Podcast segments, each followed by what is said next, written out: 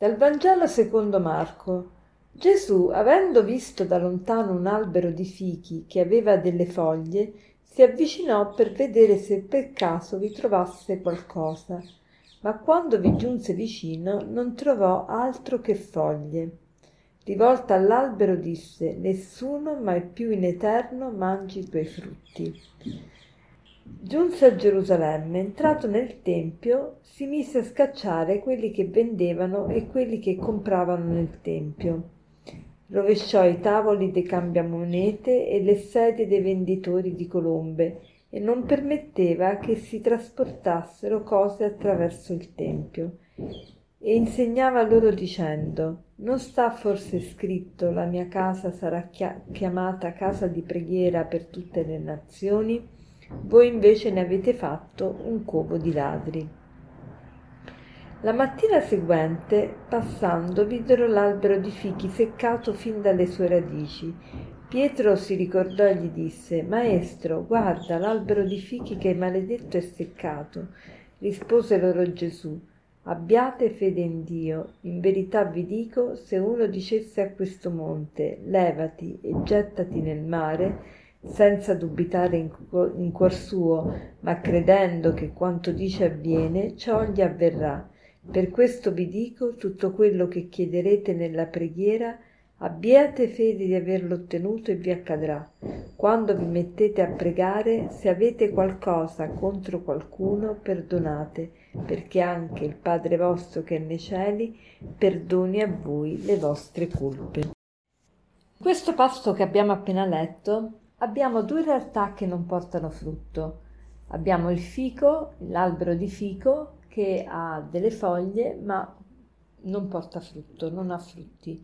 E poi abbiamo il Tempio di Gerusalemme che dovrebbe portare frutto, ossia dovrebbe aiutare le persone ad avvicinarsi a Dio, ma invece di essere casa di preghiera è divenuto un covo di ladri.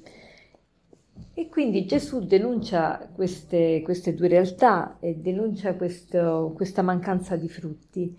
E nel Tempio eh, si facevano i sacrifici, ma per poter fare i sacrifici bisognava comprare gli animali e per comprare gli animali ci volevano i soldi, ma i soldi che andavano in giro in Palestina erano i soldi dei romani, era il classico denaro dei, dei romani che non era accettato nel Tempio perché il Tempio coniava invece i propri sicli che mm, erano senza l'effigie dell'imperatore perché quelli dei romani erano con l'immagine dell'imperatore e quindi erano considerati idolatrici.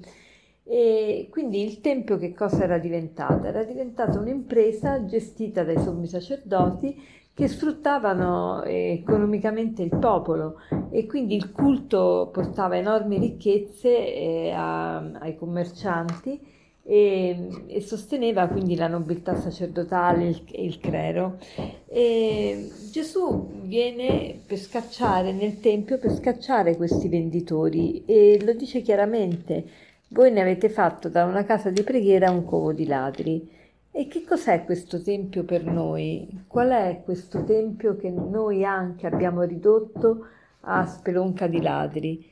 È il nostro cuore. Il nostro cuore è il tempio di Dio, perché nel nostro cuore noi dovremmo incontrare Dio e pregare. E, e questo cuore è diventato una spelonca di ladri. In che senso? Nel senso che molto spesso facciamo i nostri calcoli, calcoli molto umani. Ah, Dio non mi doveva fare questo, quest'altra persona non mi doveva fare quell'altro.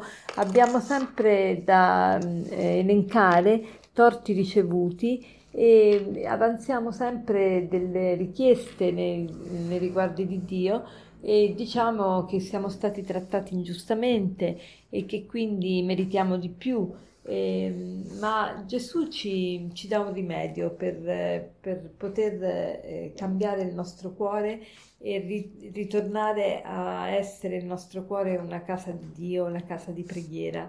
E il rimedio è proprio quello di eh, iniziare a pregare e di fidarci di Dio, fidarci del Signore e, e perdonare e queste tre cose sono molto connesse, preghiera, perdono e fede. preghiera, perdono e fede sono tre realtà interconnesse. Non possiamo eh, pregare e nello stesso tempo non migliorare la nostra capacità di perdono e, nostra, e aumentare la nostra fede. È impossibile.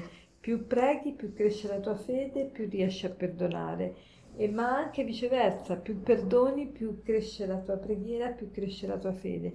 Cioè sono tre realtà che si eh, compenetrano e che cosa viene prima, l'uovo o la gallina? Eh, non si sa, Beh, bisogna cercare di metterle in pratica tutte e tre e, e vedremo veramente meraviglie.